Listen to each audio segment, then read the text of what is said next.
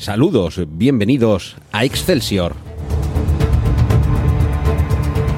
Soy Antonio Rentero y os invito a recorrer el mundo del cómic desde Emilcar FM.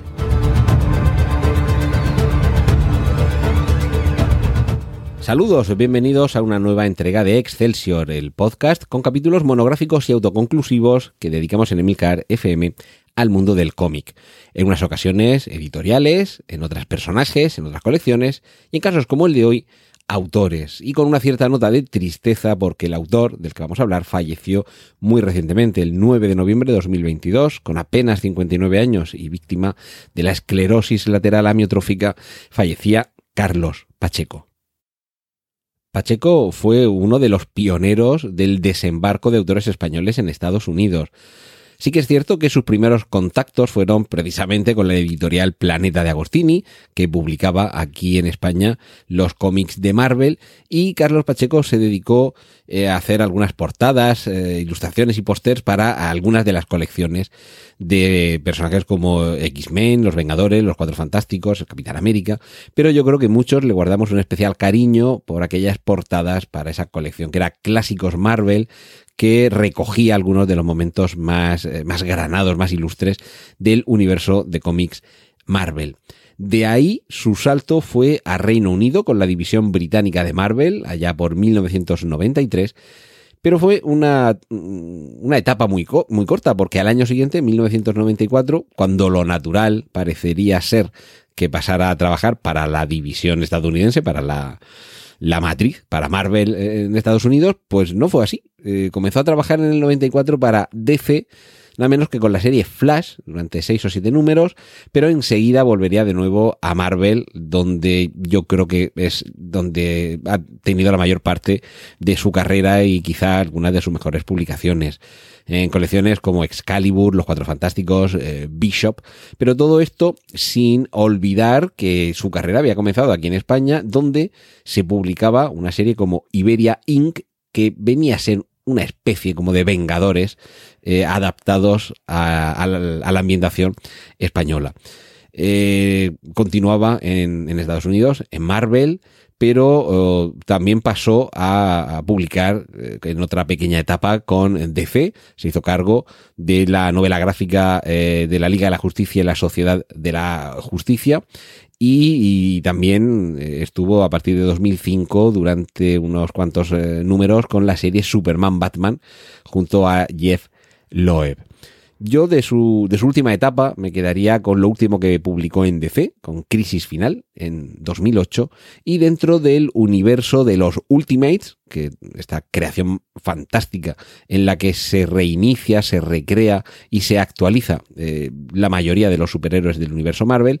eh, con los Ultimates de Mark Millar, eh, en el caso concreto de Carlos Pacheco, se, entre, se encargó de Ultimate Thor. Y por desgracia tampoco tuvo eh, después eh, una carrera demasiado, demasiado amplia. Entre los años 2011 y 2012 eh, vuelve a Marvel con X-Men y con los personajes como Ultron y el Capitán América. Pero lo cierto es que, bueno, ha tenido mm, distintos premios, desde los que se le otorgaron en el 2001 en el Salón del Cómic de Granada hasta una nominación a los premios Eisner en el año 2004. Pero lo cierto es que, bueno, mm, desde, desde en sus últimos años la, la ELA le, bueno, ya sabéis, esta enfermedad degenerativa ha avanzado quizá demasiado rápido y creo que nos ha privado de conocer el talento de Carlos Pacheco en la que podría haber sido su etapa de madurez porque, bueno, falleció con 59 años y es a partir de ese momento cuando muchos autores ya han bordado la que sería su personalidad artística. Hasta ahora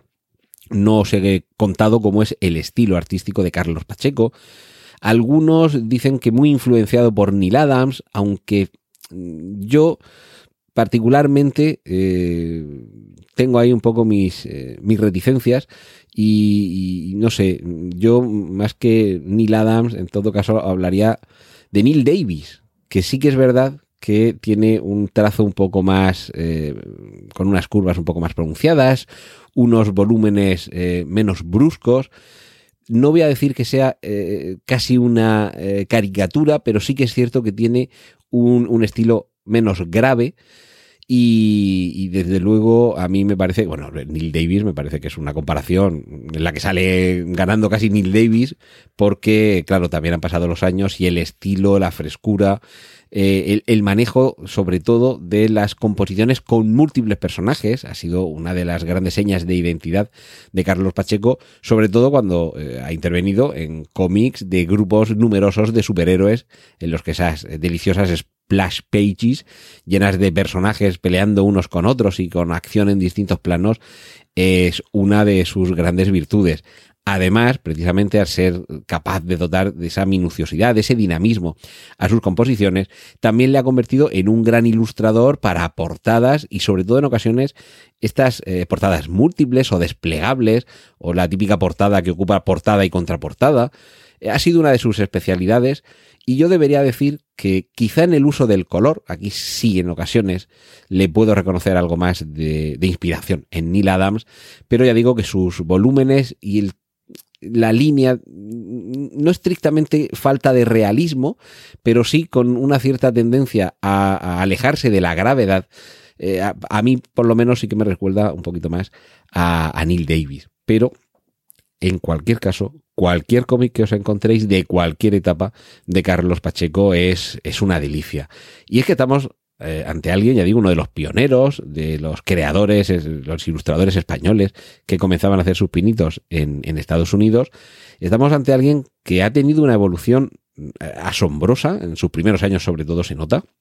pero por eso decía que es una lástima que haya fallecido y que haya fallecido tan pronto, porque creo que estaba justo en su etapa en la que iniciaba ya su, su madurez, con una seguridad en el trazo, con una seguridad en la, eh, en la composición y desde luego con una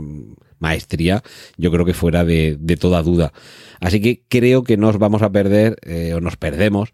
la, la, mejor época que podría haber dado este gran dibujante, que incluso, que incluso no renegaba de sus raíces españolas, y hay una, una viñeta eh, muy popular en la que está el Capitán América peleando con, el, no me acuerdo cómo se llama, eh, Nuke, Nuke Soldier o algo así, bueno, este que salía en El Castigador, que es un, un militar que se tomaba la pastilla roja para activarse y que llevaba la bandera estadounidense pintada en la cara, pues hay una, una viñeta en un cómic en el que el Capitán América está peleando contra, contra Nuke,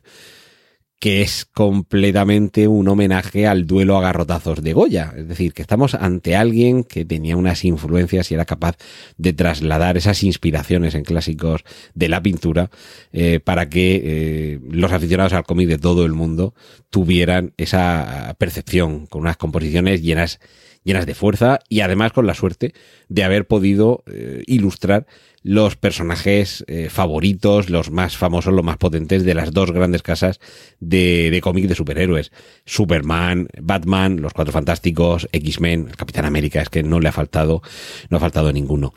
Así que eh, desde aquí este homenaje a Carlos Pacheco y mi recomendación porque es uno de los grandes ilustradores de la historia del cómic español y desde luego uno de los personajes que dentro del cómic eh, americano de superhéroes ha tenido una trayectoria de indiscutible calidad.